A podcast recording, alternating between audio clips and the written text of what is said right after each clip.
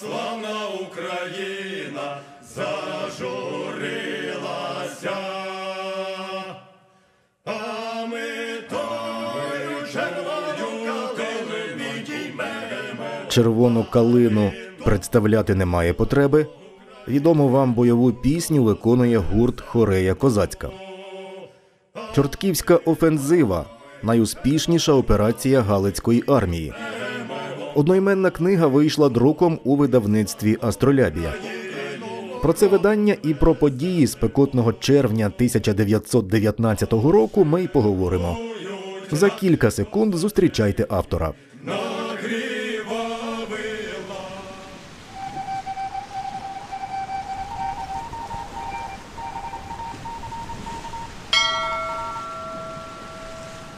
Це подкаст Радіо Астролябія. Всім привіт! Ми продовжуємо розмову зі заступником головного редактора львівського мілітарного альманаху Цитаделя Олександром Дєдиком. Сьогодні, як з автором книги Чортківська офензива, найуспішніша операція Галицької армії.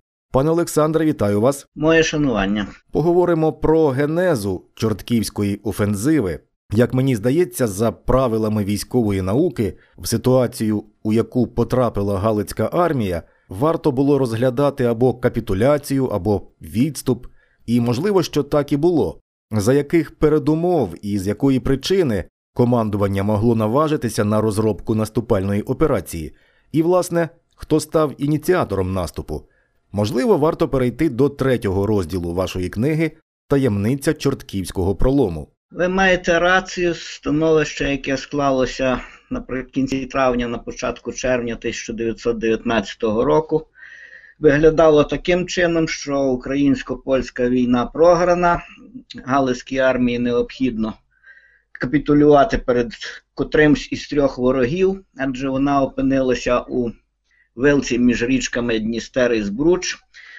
На східному березі Збруча все ще стояли більшовики, на південному березі Дністра стояли вороже налаштовані, хоча формально нейтральні румуни. А з північного заходу насувалося переможне польське військо, яке, починаючи з 15 травня, безугавно наступало на всьому польсько-українському фронті. Тому це місце, в яке потрапила Галицька армія, цю велку між річками Збруч і Дністер назвали трикутником смерті.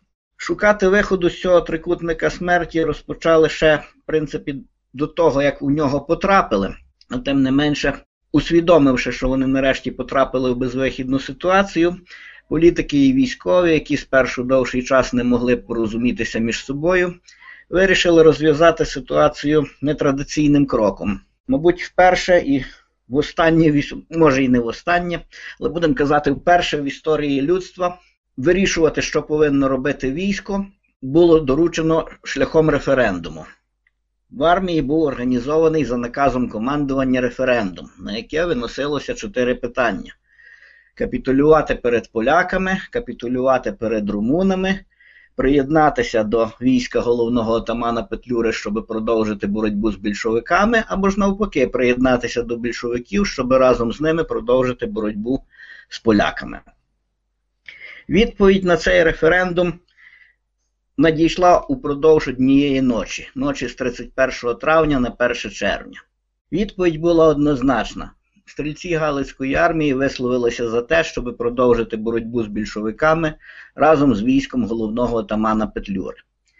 З цією метою потрібно було організувати перехід Галицької армії через Збруч. Однак, як я вже сказав, за Збручем у цей час все ще розташовувалися більшовицькі частини. Хоча армія Української Народної Республіки у цей час проривалася з Волині на Поділля, і буквально за декілька днів повинна була змусити більшовиків залишити свої позиції над Збручем, але оці декілька днів це ще було цілком неочевидно, що ця операція вдасться і що більшовики відступлять. Тому було вирішено, що Галицька армія переформується на партизанські загони, які під командуванням отамана Микитки перейдуть через Бруч, так як це водиться у партизанів непомітно і приховано від ворога, і там уже за Збручем приєднаються до повстанців і якось знайдуть спосіб об'єднатися з військом Української Народної Республіки. І для цього, щоб це організувати, це переформування Галицької армії у партизанські загони, було вирішено затримати польський наступ ще на декілька днів, щоб дати час уряду Зунур виїхати за кордон і сформувати ці партизанські загони. Вирішили, що будуть обороняти останню лінію оборони в Галичині, яка проходила через містечка Скала Подільська над Збручем і Устечко над Дністром. От на цій, на цьому 50-кілометровому фронті було вирішено дати останній бій супротивнику. Там уже почали силами місцевого населення споруджувати якісь примітивні окопи. Одначе до цієї лінії ще потрібно було відступити. І відступ до цієї лінії провадив через місто Чортків. Це другий за величиною населений пункт Тернопільської області, важливий вузол шляхів. І відступати на цю лінію, не володіючи цим можливим вузлом шляхів, було просто фізично неможливо.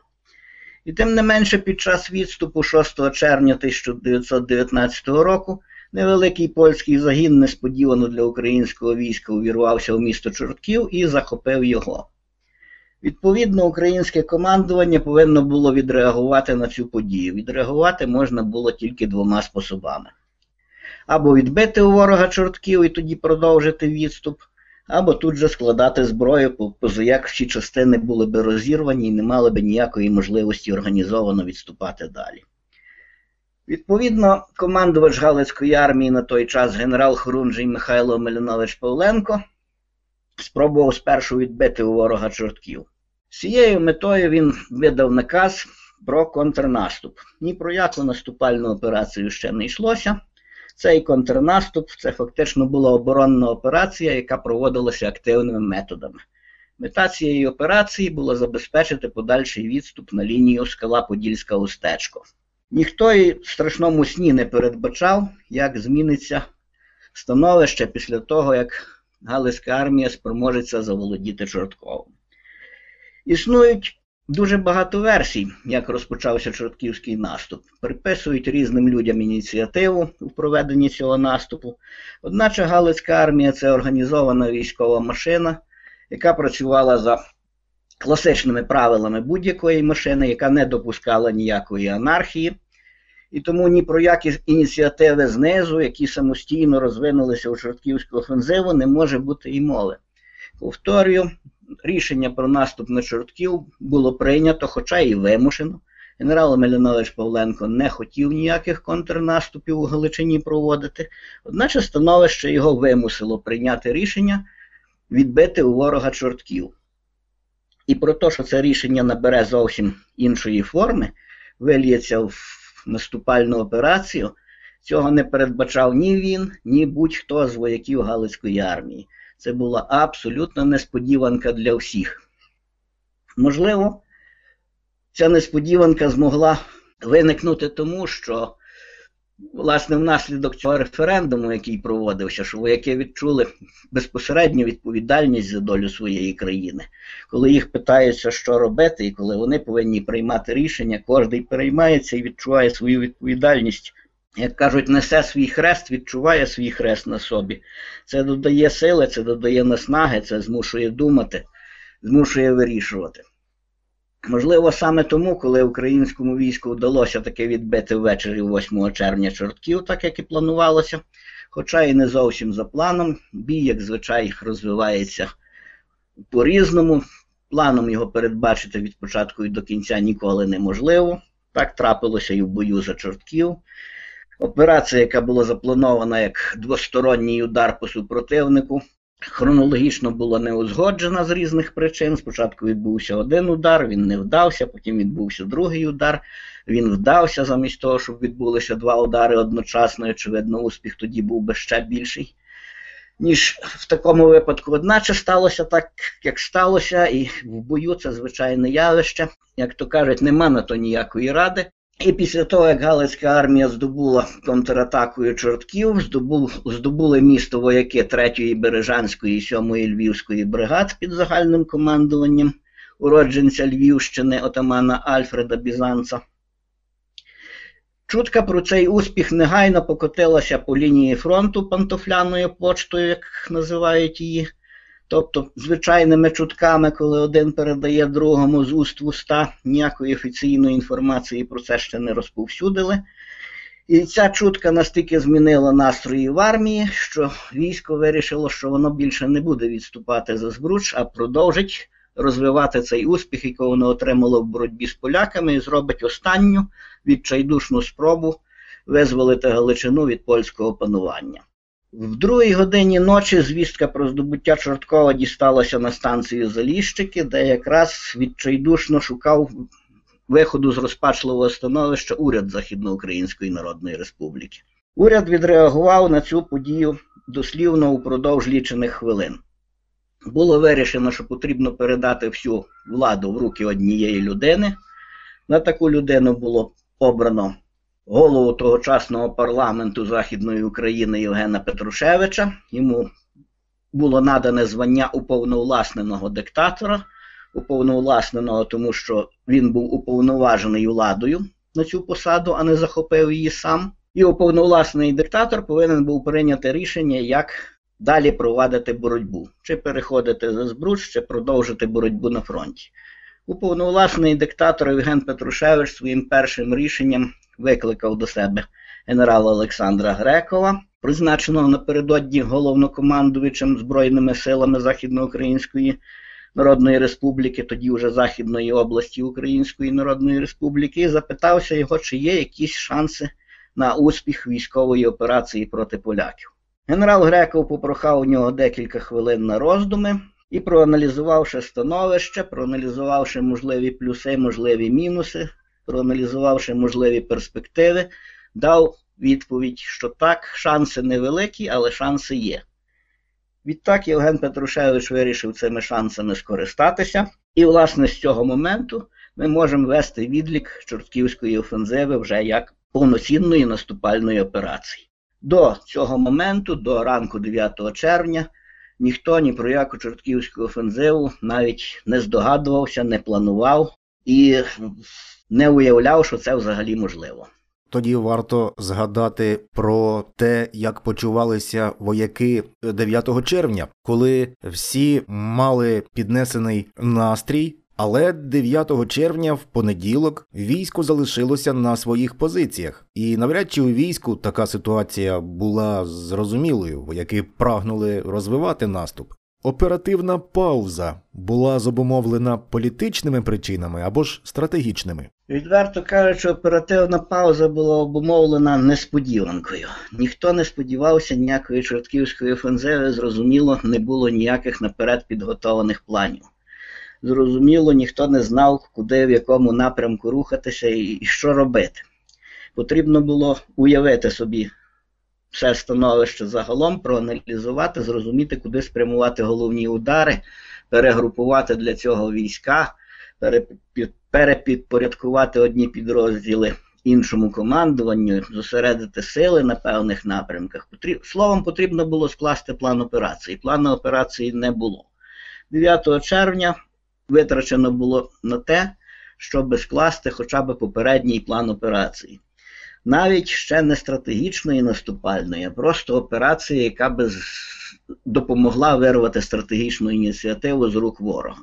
Генералу Грекову довелося вирішувати це упродовж навіть не 24, а упродовж навіть 12 годин. Зранку 9 червня, приблизно о 8 годині, він вступив у командування формально, приїхав у штаб Галицької армії, де був зміщений з посади генерал Михайло Мелянович Павленко, якому через попередні невдачі вже не довіряли ні політичний провід, ні військо. Зміна командування знову ж таки додала воякам певного оптимізму. Вони сподівалися, що з новим командувачем справи підуть на краще.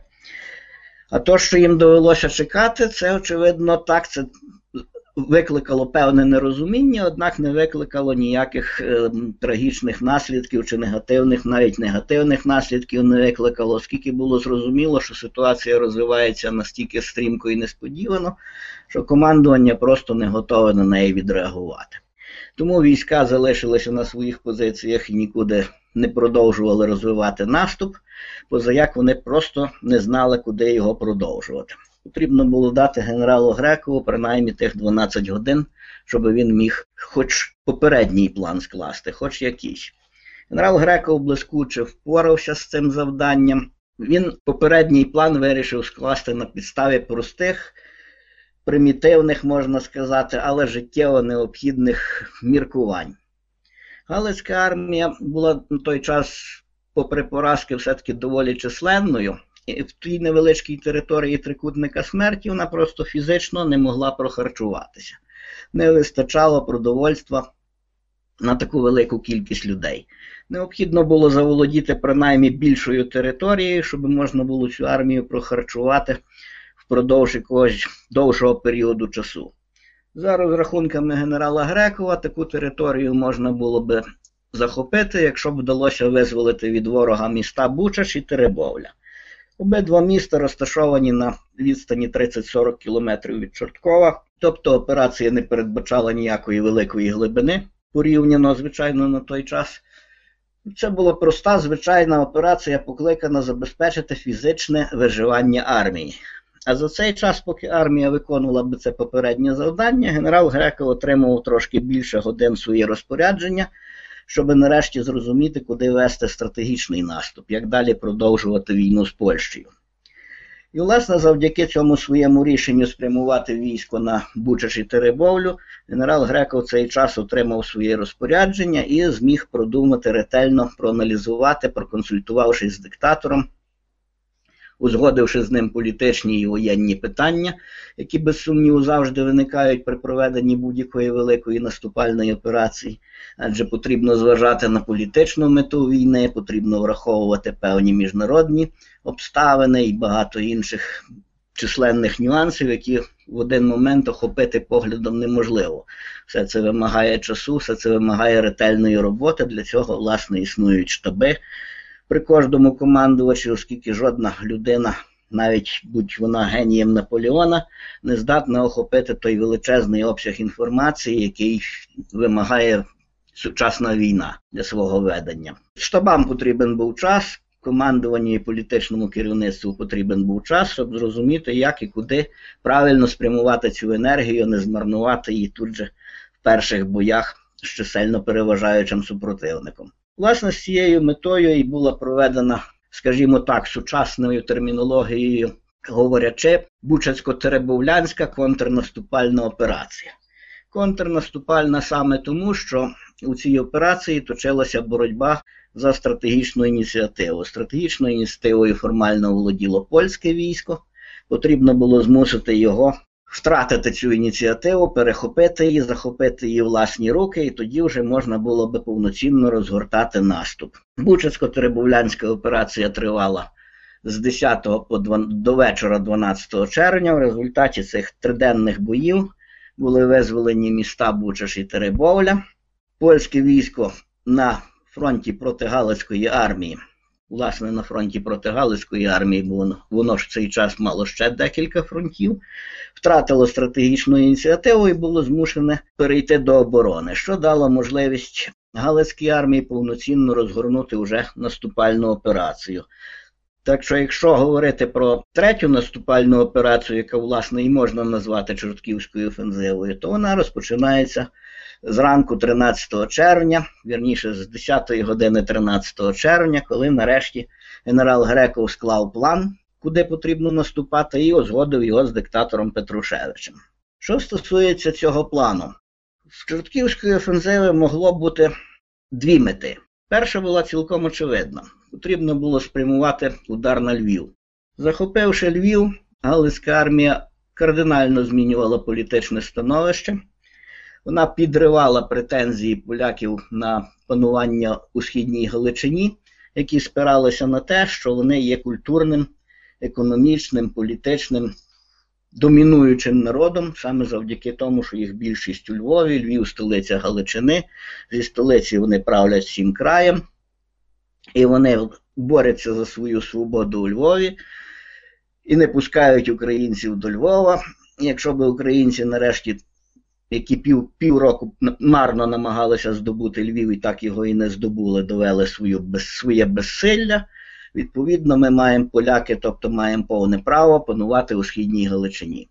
Якщо б Галицька армія в червні 1919 року захопила Львів, всі ці претензії були би спростовані. Міжнародним політикам довелося би враховувати нову ситуацію, розмовляти з урядом Євгена Петрушевича вже на зовсім інших підставах і зовсім інакше проводити політику в нашому регіоні. Так що Львів було дуже приваблива мета, яка, поза сумнівом, також зміцнила би і бойовий дух армії, обіцяла великі трофеї, збільшення цієї армії. Одним словом, мета була дуже приваблива, і багато хто з дослідників по нинішній день вважають, що власне до цієї мети генерал Греков і прямував. Насправді, генерал Греков враховував, що сили Галицької армії не настільки великі, щоб у вирішальному бою під мурами Галицької столиці можна було здолати те численне польське військо, яке до того часу встигне там зосередитися у будь-якому випадку. Адже поляки будуть користуватися залізницями, зможуть перекидувати свої війська з різних частин Польщі швидко, і вони обов'язково встигнуть прибути до такого великого залізничного вузла, як Львів, значно раніше, ніж Галицька армія з боями підійде до нього пішим маршем. Тому під Львовом потрібно було очікувати дуже серйозного зосередження сил противника, упоратися з яким Галицька армія найімовірніше не змогла би, як через чисельну слабкість, так і через е, нестачу озброєння. Фізично не хватило би для тривалого бою з таким великим угрупуванням набоїв, рушничних, гарматних і так далі. Тому в першу чергу потрібно було скористатися тим, що поляки у будь-якому випадку будуть змушені захищати Львів, саме через ці політичні міркування, про які йшлося вище. Їм доведеться захищати Львів, вони саме там зосередять свої сили. І, користаючись тим, що ворог буде зосереджуватися у Львові, генерал Греков вирішив несподівано для супротивника, імітуючи наступ на Львів, в певний момент несподівано для супротивника переправитися на правий берег річки Дністер, захопити зосередження на станції Лавошне, а це на тодішньому Галицько-чеському кордоні, захопити на станції Лавочне від 2 до 5 мільйонів рушничних набоїв, які уряд Зумер закупив у Чехословацькій Республіці ще у травні місяці 1919 року. Ці набої не встигли своєчасно перевезти з Чехії до Галичини, і вони так застрягли на станції Лавочне, аж їх відрізали польське військо, яке наступало. Українці не встигли ці набої перевезти на свій бік і поляки не змогли їх захопити, так як вони залишалися на території Чехословаччини. Якщо б вдалося українському війську зараз прорватися до станції Лавошна, відповідно ці набої були би отримані. Військо отримало би свою матеріальну можливість продовжувати боротьбу, нарощувати свої сили. Прикриваючись від чисельно переважаючого супротивника таким вигідним оборонним рубежем, яким є річка Дністер і таким і далі продовжувати боротьбу вже залежно від обставин. Тут уже планування закінчилося, бо невідомо було, як складеться ситуація в подальшому. Очевидно, було тільки одне: що цілком можливо, перехитрувавши ворога, змусивши його зосередити сили під Львовом, перекинути Галицьку армію на правий берег Дністра і там. Захопивши Дрогобицько-Бориславський нафтовий район і набої у Лавочному, продовжити боротьбу. Буде ця боротьба продовжена у формі якихось тривалих оборонних дій чи у формі подальшої наступальної операції вже наперед передбачити було неможливо. Це все би вже залежало від того, як конкретно складатиметься становище у той момент. Тому генерал Греков прийняв правильне рішення наступати на станцію Лавочне, імітуючи весь час імітуючи нас, що він веде наступ на Львів. І саме ця імітація була проведена з погляду військового мистецтва настільки вдало, що її можна вивчати і в сучасних академіях. Користуючись різноманітними способами, генерал Греков зумів переконати польське командування, що Галицька армія наступає на Львів. Методи найрізноманітніші, починаючи від газетних статей, закінчуючи, так би мовити, неправильно поінформованими власними вояками, які потрапляли в полон, і і розповідали полякам, що Галицька армія веде наступ на Львів.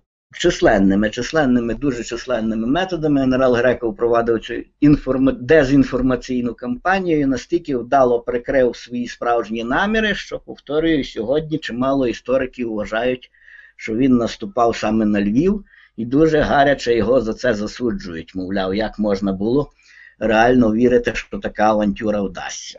Насправді генерал Греков в таку авантюру не вірив, і завдяки своєму плану такого маскування стратегічного ввів в оману не тільки польське командування, але й сучасних дослідників. Ви влучно зазначили такий важливий фактор, як закордонна дипломатія. Ну, як тут знову не поговорити про наших євроатлантичних партнерів і сьогоднішніх, і тодішніх. Розділ 11 вашої книги називається Воєнно-політичне становище наприкінці другої декади червня 1919 року. Можливо, варто зараз зупинитися на цьому важливому розділі. Слід сказати, що не тільки генералу Грекову вдавалося дезінформаційні кампанії. Не менш вдало в царині дезінформації працював начальник польської держави Юзеф Пілсуцький. І якраз на зламі весни і літа 1919 року він виконав свою першу дуже вдалу дезінформаційну кампанію, спрямовану, щоправда, не проти Галицької армії, а якраз проти всемогутньої Антанти. Всемогутня Антанта, як би вона неприхильно не ставилася до України, все одно не виражала цілковитої згоди на окупацію Галичини Польщею. Галичина все-таки розглядалася Антантою як спадщина Австро-Угорської імперії, а не російської, і вона вважала, що має право цією спадщиною розпоряджатися на власний розсуд. Юзеф Пілсудський побоювався, що розпорядження Антанти випадуть, якщо і не цілком не на користь Польщі, то принаймні дуже сильно претензії польські на, на будуть обмежені міжнародним співтовариством. Тому він вирішив завдати цьому товариству удару на випередження, тобто поставити його перед доконаними фактами. Доконаними фактами мало бути розвал Галицької армії і повна окупація території Галичини польським військом. Під прикриттям того, що якщо польське військо не окупує цю територію, його Цю територію окупують більшовики. Вони сюди увірвуться, почнуть прориватися до Радянської Угорщини, дестабілізувати Версальський світовий порядок, загрожувати Європі і так далі. і так далі. Поки існує Галицька армія, він не міг так відверто пропагувати ці тези, поза як Галицька армія більшовиків через Бруч дуже ефективно не пропускала. А от якщо Галицька армія розпадеться, тут уже більшовики отримують свободу дій. І, власне, з цією метою він вирішив провести таку дезінформаційну кампанію. Захопив на початку червня місяця Тернопіль, останній великий адміністративний центр, який залишався у розпорядженні західноукраїнців, і на цілий світ оголосив, що Галицька армія розпалася. Ось ми захопили останній їхній важливий пункт Тернопіль. Вона більше не існує, слідів від неї ніяких не залишилося. Ми її вже давно не бачимо. Ніяких чуток про її існування не збереглося, а от більшовики так з усіх сторін і через збруч переправляються. З метою боротьби з більшовиками наше польське військо зробить все можливе, щоб захистити мир і порядок в Європі. Таке офіційне твердження було розповсюджене в Європі, і Європа повірила, що Галицької армія справді не існує більше. На той час все-таки інтернету не було, ніхто з трикутника смерті по мобільному телефону позвонити в Будапешт чи там в Париж не міг і повідомити про справжнє становище. Радіостанція, яка була в розпорядженні Галицького командування, вона могла приймати повідомлення, в принципі, з більшої частини Європи, але передавати могла їх на дуже обмежену відстань, порядка 100 кілометрів. Відповідно, також ні до якого Парижу за допомогою радіостанції дотягнутися було неможливо. Так що, своїми словами, Галицька армія довести своє існування не могла. Ця дезінформація Пілсудського спрацювала настільки вдало, що навіть українські представники на мирній конференції у Парижі, а серед них навіть така особистість, як Дмитро Вітовський, який останнім повірив би в те, що Галицька армія розпалася, таки повірив в цю дезінформацію і навіть встиг написати листа до французького одного французького генерала, в якому розповідав, яка ця армія була гарна, і от вона, на жаль, тепер розпалася. Це факт, сумний факт, наскільки Пілсудському вдалася дезінформація на міжнародному рівні.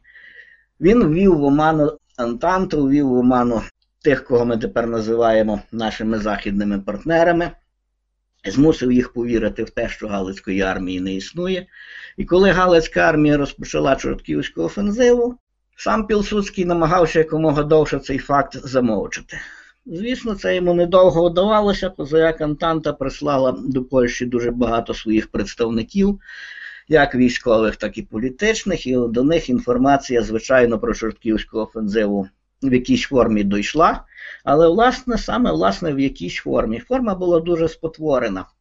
Бо за як вони знали, що Галицької армії вже не існує, а хтось на поляків наступає, і цей хтось, начебто, не зовсім і більшовики. То вони вирішили, що це армія Петлюри перейшла зі східного берега Збруча на західний, і, приєднавши до себе якісь більшовицькі загони, вирішила розпочати наступ у Галичині.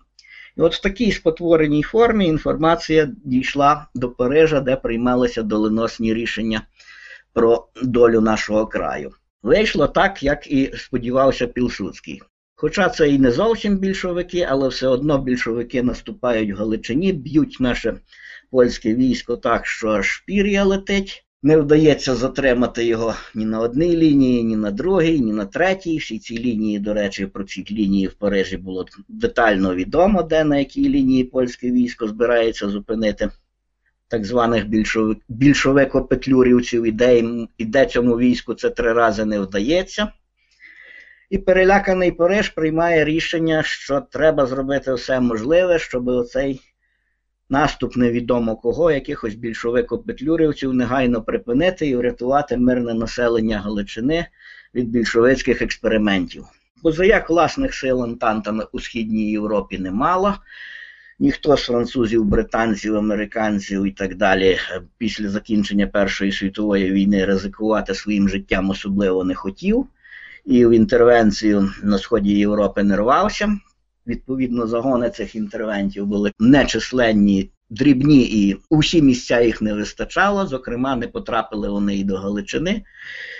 Власних сил у Антанти нема, ким же зупиняти у цей наступ якоїсь там петлюро-більшовицької орди. Вирішили, що позаяк Німеччина з дня на день підпише Версальський мир, то Польща може використати всю армію Галлера. До цього моменту потрібно зазначити, що Антанта забороняла Польщі використовувати армію Галлера в Галичині. Пілсудського це не зупинило, він використав, але тільки дві дивізії, тільки дуже в обмеженій формі.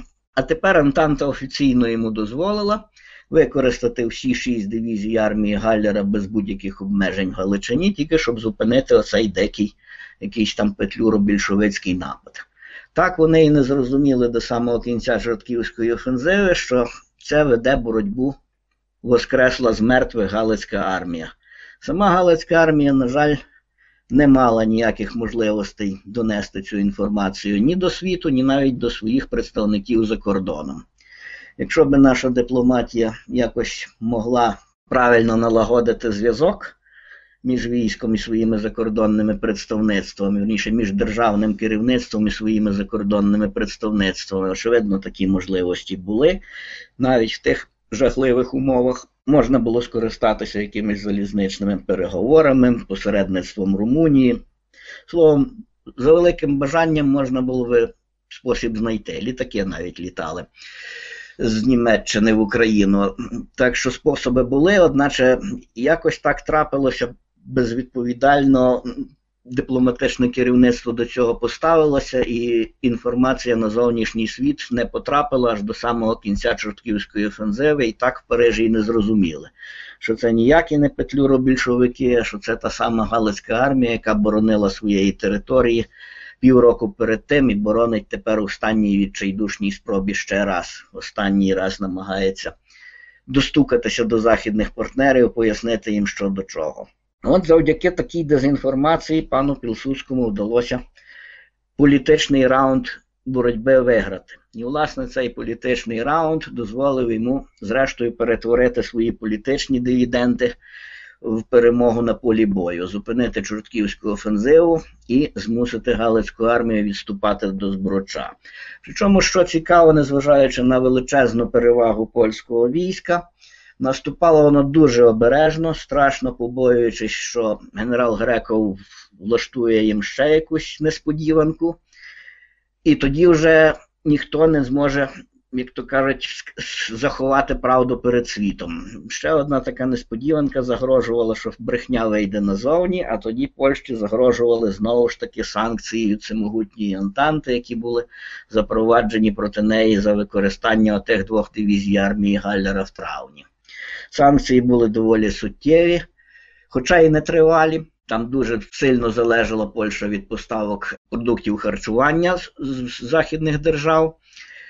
Санкції продіяли до початку червня, і після тієї заяви, коли Пілсудський сказав, що Галицька армія більше не існує, тоді Антанта розвела руками і сказала: ну що ж, якщо Галицька армія не існує, то нема сенсу продовжувати і санкції, відновила поставки продовольства до Польщі.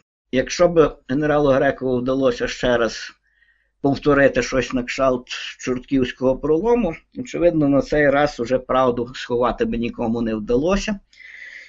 І санкції були б відновлені в повному масштабі, і Польща, напевно, би втратила тоді права на східну Галичину. У всякому разі, їхні претензії були б надзвичайно ускладнені.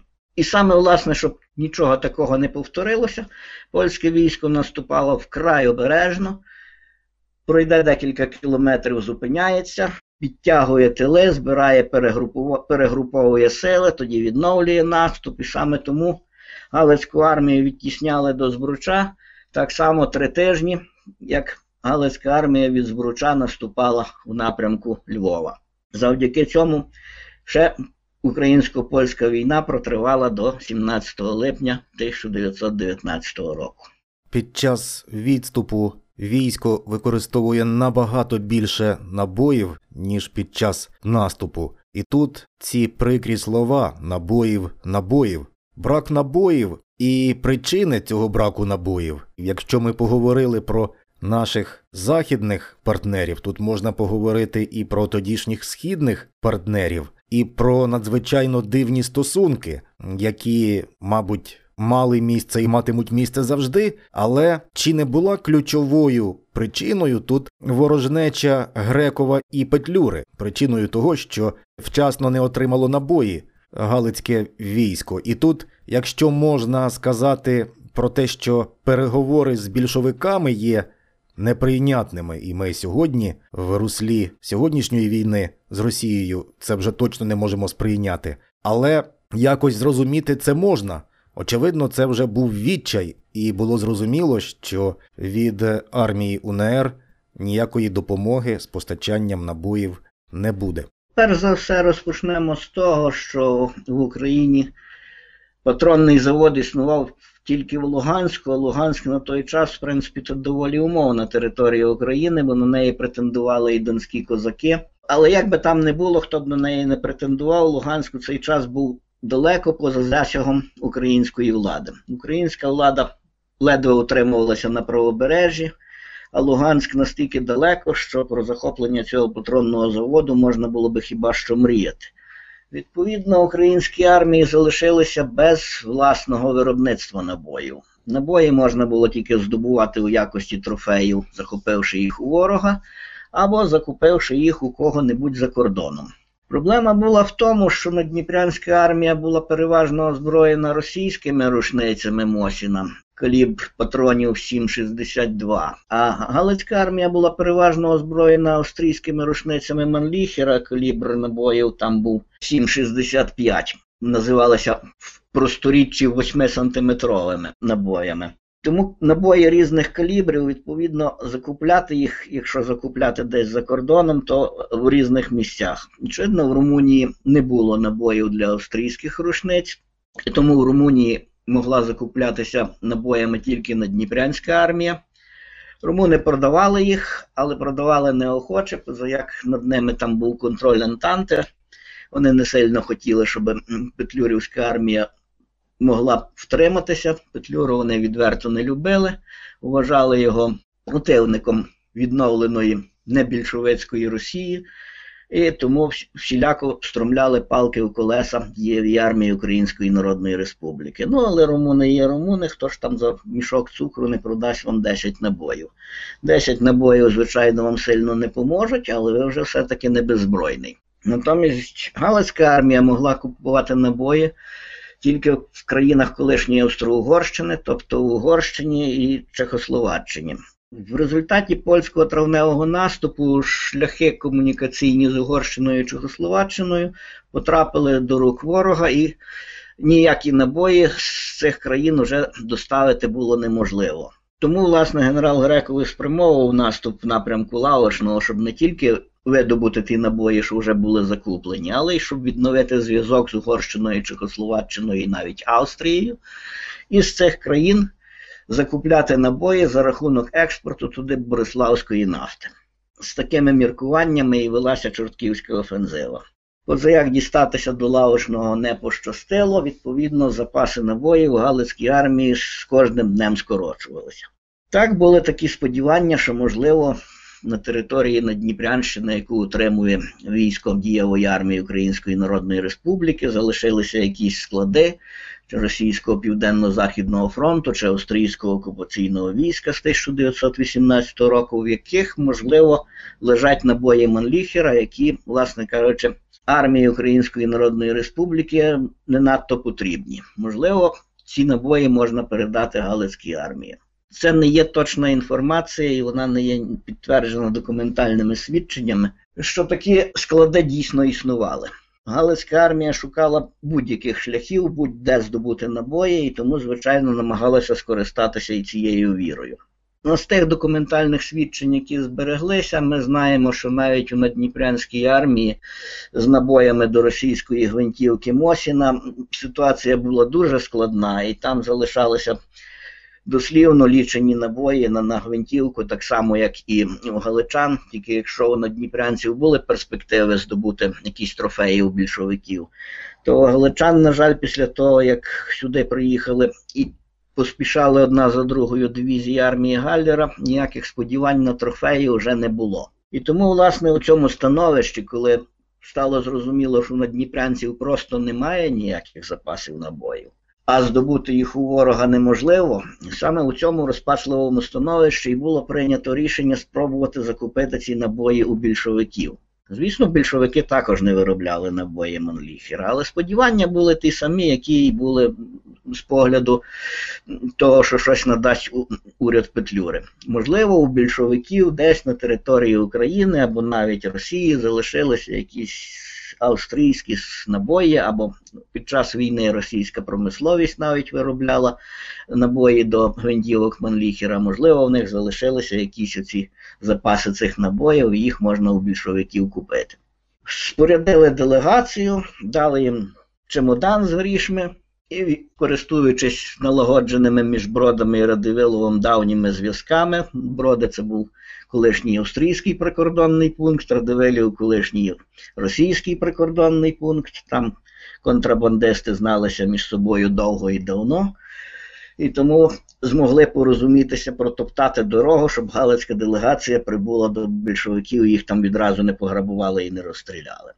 Якісь гарантії були здобуті, делегація приїхала, розпочала переговори. Переговори дійшли навіть до такого рівня, що говорили з наркомом військових справ так званої Української Соціалістичної Радянської Республіки Подвойським. Одначе Подвойський грошей не хотів. Більшовикам гроші були не потрібні, вони хотіли, щоб Галицька армія перейшла на їхній бік, відмовилася від підтримки Петлюри фактично зрадила Петлюру, фактично видала Петлюру і Петлюрівців в руки червоним, а тоді більшовики обіцяли, може, щось якось вони дадуть.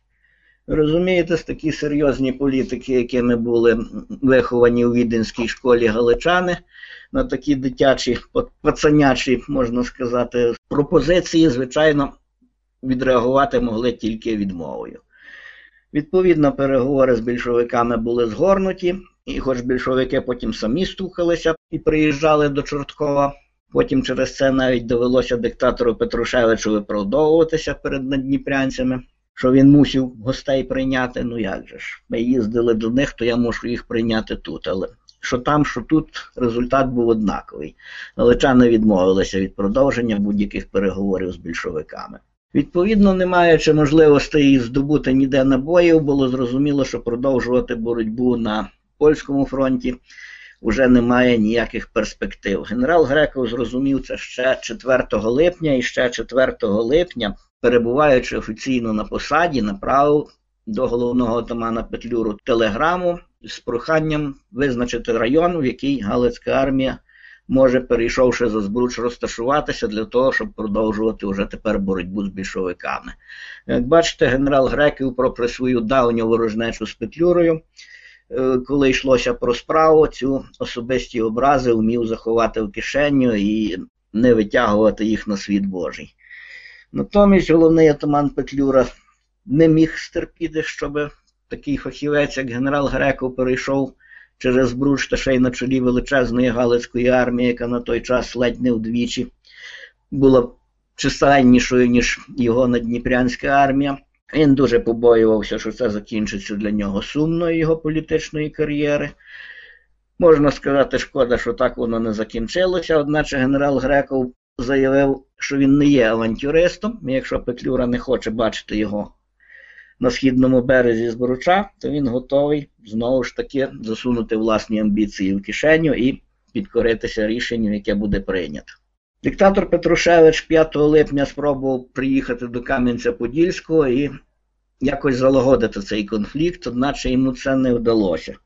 Головний атаман Петлюра поставив свої вимоги достатньо категорично, і диктатору Петрушевичу, повернувшись до Чорткова, довелося вигадувати, яким способом усунути генерала Грекова від командування.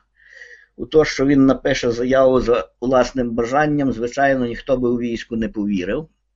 Тому вигадували всілякі комбінації з різними французькими паспортами, які, начебто, начальник штабу Галицької армії випроховував у французької місії для того, щоб генерал Греков і той начальник штабу разом з ним виїхали за кордон. Вигадували різні інші способи. Одначе так нічого такого мудрого вигадати їм не вдалося. І, врешті-решт, прийшли до такого висновку, що генерал Греков опублікує лист диктатора, а в листі диктатора буде зазначено, що він з жалем звільняє його з посади. Начебто на слова власні бажання там не прозвучало. І таким чином вийшла така якась заплутана історія, яку важко було пересічному воякові зрозуміти. Генерал Греков публікує лист диктатора, що він звільняє його з посади і заявляє воякам Галицької армії, що він з ними прощається. От таким невизначеним способом генерал Греков пішов з посади. Тим не менше, він пішов він недалеко. За розпорядженням диктатора він залишився в ліщиках очікувати, очікувати чуда. Диктатор Петрушевич все ще сподівався на чудо. Він сподівався, що Антанта прийме правильне рішення і не віддасть Польщі Галичину. Він сподівався, що Антанта все-таки довідається про те, що Галицька армія все ще бореться і все ще існує. І знову ж таки сподівався, що за рахунок підтримки з зможе принаймні хоч частинку Галичини отримати заради того, щоб вона слугувала базою цій Галицькій армії, яка продовжить боротьбу з більшовиками на східній Україні. І якби таке рішення Антанти надійшло, то немає жодного сумніву, що генерал Греков повернувся би до командування Галицькою армією. Одначе рішення Антанти надійшло зовсім протилежне. Рішення Антанти було прийняте на користь Польщі, де їй було дозволено окупувати всю територію Галичини з використанням усієї армії Галлера. І коли українське командування про це рішення довідалося, а передало це рішення українській стороні, польське військове командування, поза як зв'язку прямого з Парижем у нас не було. От саме тоді, 15 липня, розпочався остаточний відступ Галицької армії через річку Збруч. Якщо б генерал Греков був прийнятий отаманом Петлюрою інакше, якщо б його ставлення змінилося, Галицька армія, очевидно, перейшла би на східний берег Збруча на 10 днів швидше. І тоді, відповідно, в Золотоверхий Київ українське військо увійшло би на 10 днів швидше від денікінців, і, можливо, тоді би історія України поточилася якимось іншим шляхом, ніж тим, який трапився у дійсності. От від таких дрібниць інколи залежить доля народу. Чи відомо щось детально про причини цієї ворожнечі, ворожнечі Грекова і Петлюри? Зрозуміло, що це були надто різні люди, щоби товаришувати, але аж над так, щоб це було доленосно. Так, такі причини ми можемо вирахувати, а на жаль, не можемо документально підтвердити. Перш за все, йдеться про те, що головний отаман Петлюра спочатку проти гетьманського повстання вважав себе ледь не українським Наполеоном і вважав, що він настільки талановитий, що може бути і політичним керівником, і військовим керівником. Генерал Греков дуже критично ставився до прагнення Петлюри очолити операції бойові.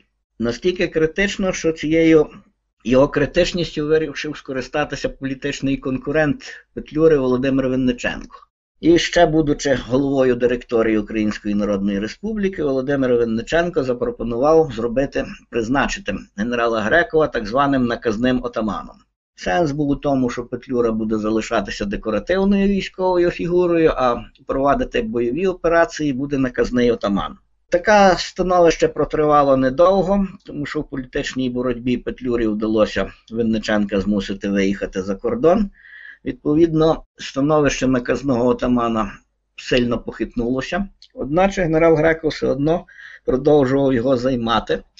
І тільки особистий конфлікт Грекова з Петлюрою, після того, як Петлюра почав втручатися в розпорядження Грекова, йшлося про так званий березневий контрнаступ армії Української Народної Республіки, який задумувався генералом Грековим як знищення більшовицького групування на правобережній Україні. Для цього він зосереджував війська і не поспішав. А Петлюра, навпаки, вирішив, що чим швидше, тим краще, і завдав удару як то кажуть, не дочекавшись зосередження усіх сил, і це втручання у військові справи, плюс також позиція генерала Грекова, яку він зайняв на переговорах з Антантою в Одесі, де, мовляв, йшлося про те, що головного отамана Петлюру слід усунути від керівництва. Все це Петлюрі, звісно, додало дуже багато аргументів проти генерала Грекова. І він скористався найменшою нагодою, щоб після чергової сварки змусити генерала Грекова спровокувати генерала Грекова як військового подати у відставку. Він вирішив, що він не здатний більше терпіти втручання Петлюри у військові справи, і наприкінці березня подав у відставку і виїхав до Галичини. Тим не менше, Петлюра ніколи не забував, з яким небезпечним супротивником він має справу. Небезпечним, звичайно, не політичним супротивником, а має справу з видатним фахівцем військовим, яким він ніколи не стане. А якщо він втратить контроль над військом, то в тогочасній ситуації, в якій перебувала Українська Народна Республіка, втратити контроль над військом означало втратити політичну владу. В Галичині таке становище ніколи не стояло. Галичині завжди намагалися віддавати військову владу військовим фахівцям, і політики, хоча й побоювалися військових фахівців, але тільки побоювалися. Вони ніколи не вважали, що у Галичині є реальна загроза військового перевороту. Натомість у Надніпрянщині, де політична влада була надзвичайно слабкою, фактично можна сказати, що її ніколи і не існувало. Там загроза втратити контроль над військом означала однозначно втрату політичної влади. Саме тому е, головний отаман Петлюра вважав генерала Грекова своїм особистим ворогом і найнебезпечнішим конкурентом. Хоча формально річ беручи, він, як політичний керівник української держави, повинен був би тільки вітати з відкритими обіймами такого фахівця, яким був генерал Греков. Ну, але позаяк політична влада і військова влада в Надніпрянщині цей момент було одне і те саме, то відповідно і генерал Греков, навіть не маючи ніяких політичних амбіцій, виявився Воленс Ноленс головним ворогом головного отамана Петлюри. І таким чином їхня ворожнеча відбувалася, можна сказати, односторонньо. Це було побоювання Петлюри, і не було ніяких з боку генерала Грекова найменших натяків на те, що він претендує на будь-яку політичну владу. Він довів це своїми вчинками під час власне переходу Галицької армії за Збруч. Якби він прагнув політичної влади, не було нічого простіше, чим віддати наказ галицьким воякам, які самі до нього з такою пропозицією з'явилися. А давайте ми усунемо нашу політичну владу, яка тут невідомо чим займається, і призначимо вас. Ну, власне, їм генерал Греков відповів, що він не є політичним авантюристом і такими речами займатися не буде.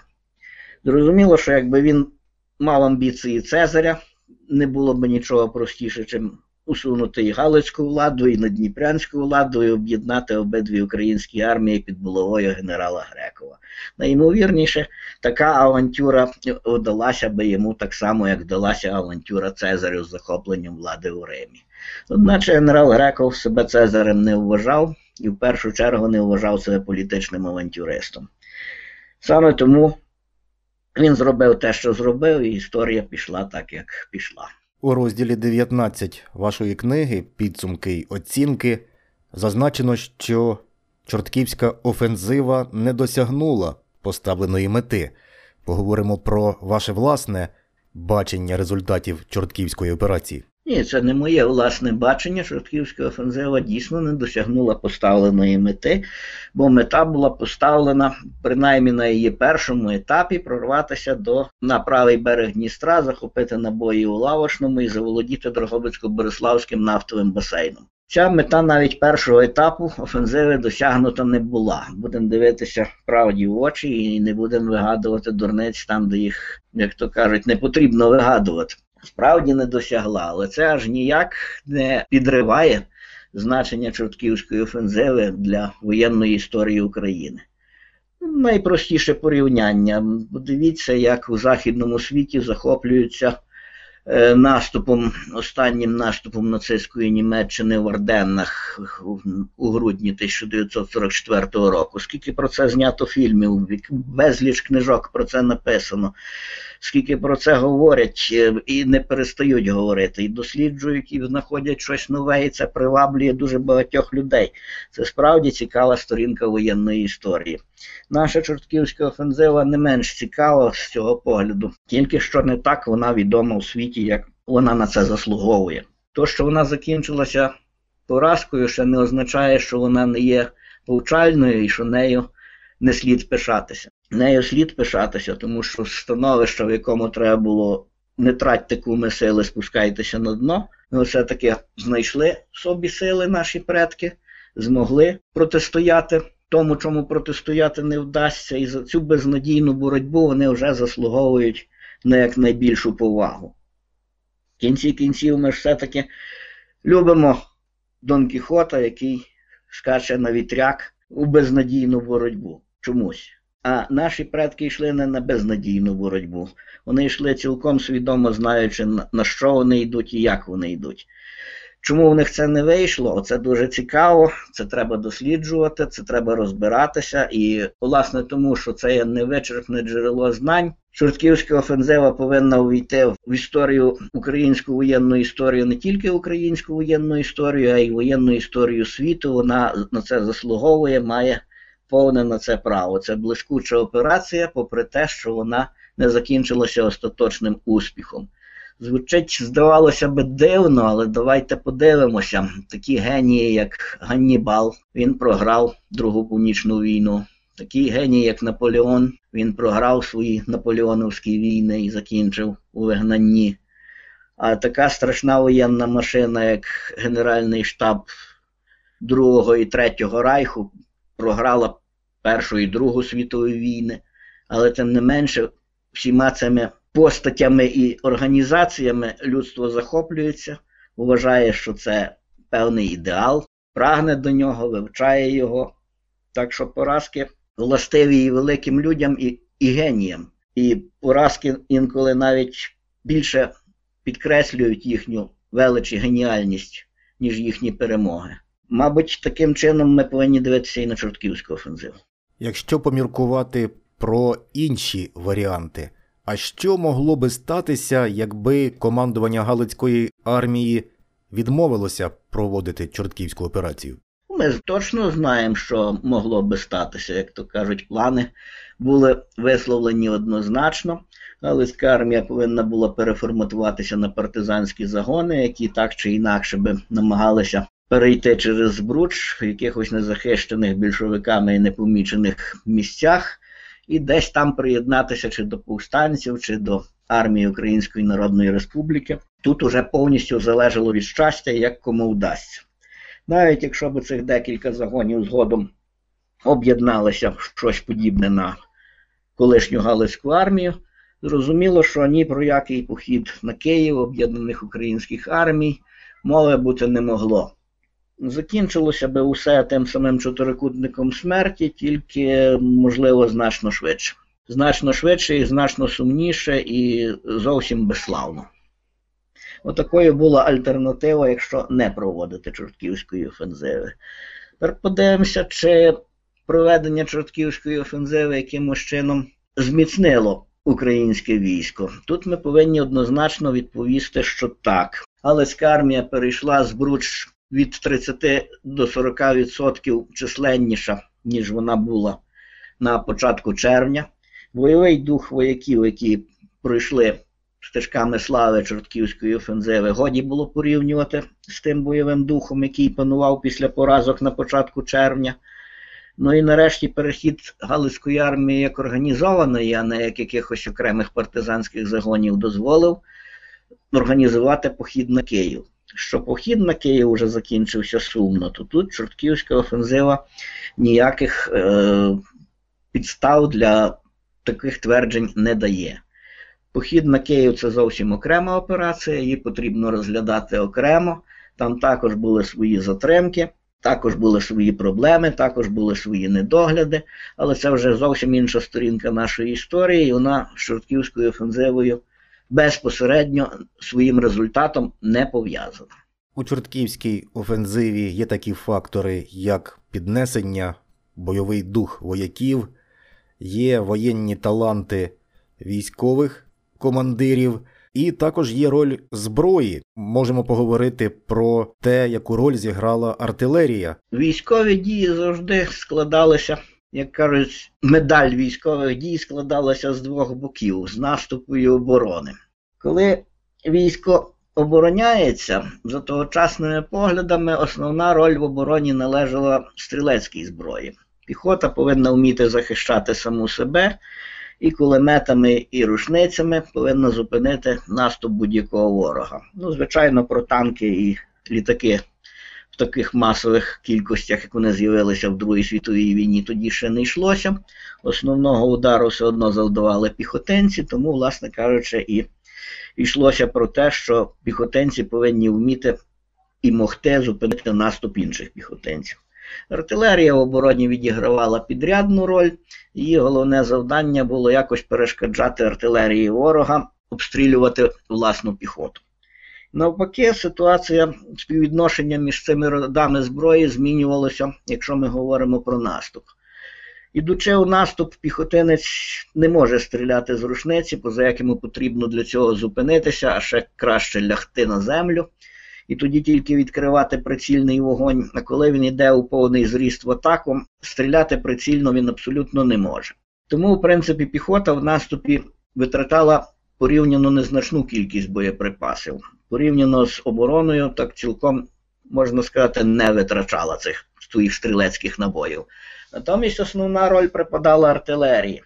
Артилерія повинна була приготувати наступ піхоти, обстрілявши заздалегідь позиції ворога знищивши його кулемети і знищивши його артилерію. Потім ще й супроводжувати цю атаку піхоти безперервно своїм вогнем.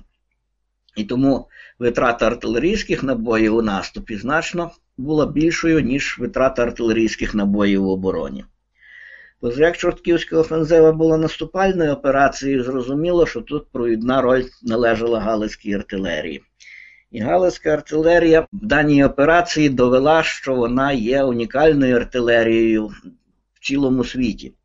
Артилерія тоді була на кінній тязі, ні про які самохідні гармати, захищені броньою, тоді ще мови не було. І вважалося, що артилерія на кінній тязі не може брати участь безпосередньо в наступі, вона повинна підтримувати його тільки вогнем з закритих позицій. Бо інакше коні кожну гармату тягнуло шестеро коней. Коні є дуже вразлива ціль, їх дуже легко перебити на полі бою.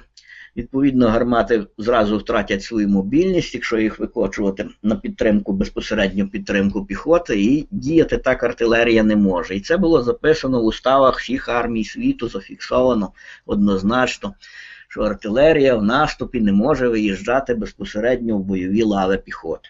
Натомість Галицька артилерія, власне, цим і займалася. Незважаючи на ризик втратити коні, вона викочувала кіньми гармати в передові лави піхотинців, розвертала гармати коней, тоді відганяли назад, і гармати вели вогонь прямим прицілом на ураження ворожих цілей. І зрозуміло, що такий вогонь був надзвичайно ефективним. Бо вражати цілі з закритих позицій це завжди спеціальний калібр гармат потрібен, великий, дуже велика витрата набоїв. Натомість вогонь прямим прицілом він вимагає невеликої витрати набоїв і надзвичайно ефективний, позаяк вражає ціль безпосередньо. Якщо вражати ціль вогнем з закритих позицій, то це зазвичай дуже довго і не завжди ефективно. Як правило, до 30% цілей не вражаються вогнем закритих позицій. Ну, на той час так, такі норми були. До 30% цілей не можна було вразити. Здавалося, ніби їх вразили, вони насправді оживали і продовжували боротьбу. Натомість від вогню прямим прицілом не сховаєшся, ціль вражається однозначно, це видно, вона припиняє вогонь. Так прямим прицілом подавлялися ворожі кулемети. Зокрема, в бою за чортків поляки використовували австрійські кулемети Шварцльозе. У них під час стрільби згорало мастило, яким змащувалися патрони, і це мастило залишало димовий слід. А 8 червня падав невеликий дощик, і в цьому вологому повітрі краплі дощику немов притискали той дим до кулеметів не давали тому диму розвіятися. І галицькі артилеристи, орієнтуючись на ці хмарки диму, доволі швидко придусили всі ворожі кулемети, змусили їх до мовчанки, половину розбили, половину просто змусили до мовчанки, поранивши обслугу або пошкодивши кулемети. Потім вони дісталися галичанам у якості трофеїв. І в першу чергу наступ цей ця чортківська офензива трималася саме на тому факту, що галицька артилерія діяла нестандартно, діяла так, як від неї ніхто не сподівався. Противник був цим настільки приголомшений, що в своїх звітах втричі і вчетверо навіть перебільшував реальну кількість галицької артилерії. Йому здавалося, що на нього наступає суцільна стіна галицьких гармат. І паніка в рядах польських піхотинців після того, як починався артилерійський обстріл, дуже швидко призводила до того, що Галицька піхота практично без втрат займала ворожі позиції, бо польські піхотинці розбігалися на всі біч, щоб уникнути цієї зливи снарядів, якої їх засипали, на жаль, не 800 і не 1000, а лише 150 галицьких гармат. Так що роль Галицької артилерії в Чортківській офензиві трудно переоцінити, і з точки зору навіть воєнної історії світу, це випадок, який заслуговує на те, щоб бути відзначеним як унікальний. Можливо, він і не унікальний, але без сумніву він наймасштабніший з тих кількох випадків, які можна буде навести, коли у війнах початку ХХ століття артилерія на кінній тязі дозволяла собі виїжджати в бойову лінію піхоти і вести вогонь прямим прицілом. Так що здобутки наших галицьких артилеристів заслуговують на якнайвищу похвалу і якнайвищу оцінку на вивчення, аналіз і використання. Списки приміток до кожного з розділів вашої книги вражають надзвичайно величезний масив інформації, над яким ви працювали. Також цінні додатки і список приміток до них. Чи ви зараз можете згадати, які факти в процесі розвідки, в процесі роботи з документами вас особливо вразили? Так як Шліман колись мріяв знайти свою трою, так приблизно я з дитинства мріяв розгадати, не з дитинства, з молодості мріяв розгадати таємницю Чортківської офензиви.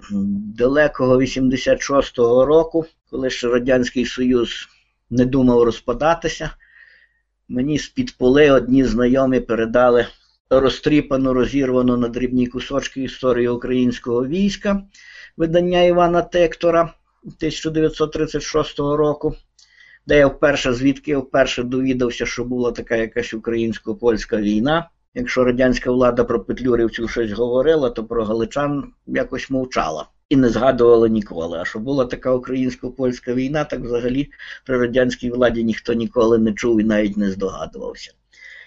Я був вражений цією українсько-польською війною, там найбільше в тому мене вразила фраза в історії українського війська, що таємниця Чортківської офензиви, як вона розпочалася, залишається нерозгаданою. Мабуть, десь в цей момент підсвідомо виникла думка, що цю таємницю слід розгадати. І я присвятив цьому 25 років свого життя, щоб розгадати цю таємницю. Розгадувалося вона по-різному, яких тільки версій не виникало.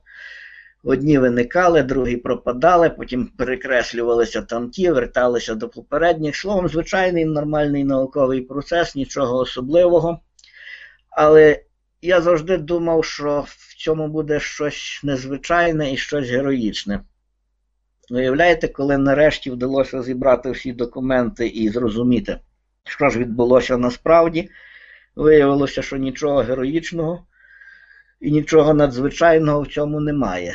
Генерал, який не хотів за будь-яких обставин продовжувати боротьбу на польському фронті, Михайло Мелінович Павленко, був змушений перебігом подій віддати наказ, який цю боротьбу продовжив. Що тут героїчного, що тут незвичайного, важко зрозуміти. Так, справді його підпихали знизу ініціатива була, його там запитували, чи зверху, чи не можна продовжити боротьбу. Йому пропонували різні варіанти, він розглядав різні варіанти. Одначе він був переконаний, що боротися з польським військом далі не можна. Безсенсовно і треба спускатися на дно. І тут йому довелося усупереч самому собі. Він, правда, про це не здогадувався і навіть в страшному сні не передбачав, чим воно для нього закінчиться. Але отак прозаїчно започаткувати чортківську офензиву людині, яка була її найпершим противником, та й залишилася згодом також. Оце був парадокс, який, звісно, вразив мене найбільше. Інколи наші найнепомітніші вчинки призводять до дуже значних результатів. Мабуть, це і є те, що вражає, і те, що притягує дослідника в історичних подіях. Ми намагаємося, вивчаючи історію, зрозуміти наше майбутнє. Можливо, в пошуках нашого майбутнього ми так зазираємо в минуле, сподіваючись знайти там якісь підказки або відповіді. Але для того, щоб їх знайти, минуле треба якомога ретельніше відновити. От, власне кажучи, розуміння цього, що минуле потрібно якнайретельніше відновити, і тільки тоді воно може слугувати, якщо не дороговказом, то хоча б матеріалом для роздумів, сходинкою, яка нас забезпечить наш шлях в майбутнє. От, напевно, це і було найцікавішим висновком з дослідження Чортківської офензиви. З нами був Олександр Дєдик, автор книги Чортківська офензива найуспішніша операція Галицької армії. Пане Олександре, дякую вам за бесіду і за надзвичайно глибоку і змістовну працю. І знову ж таки я не прощаюся, а говорю вам до зустрічі. До зустрічі. Як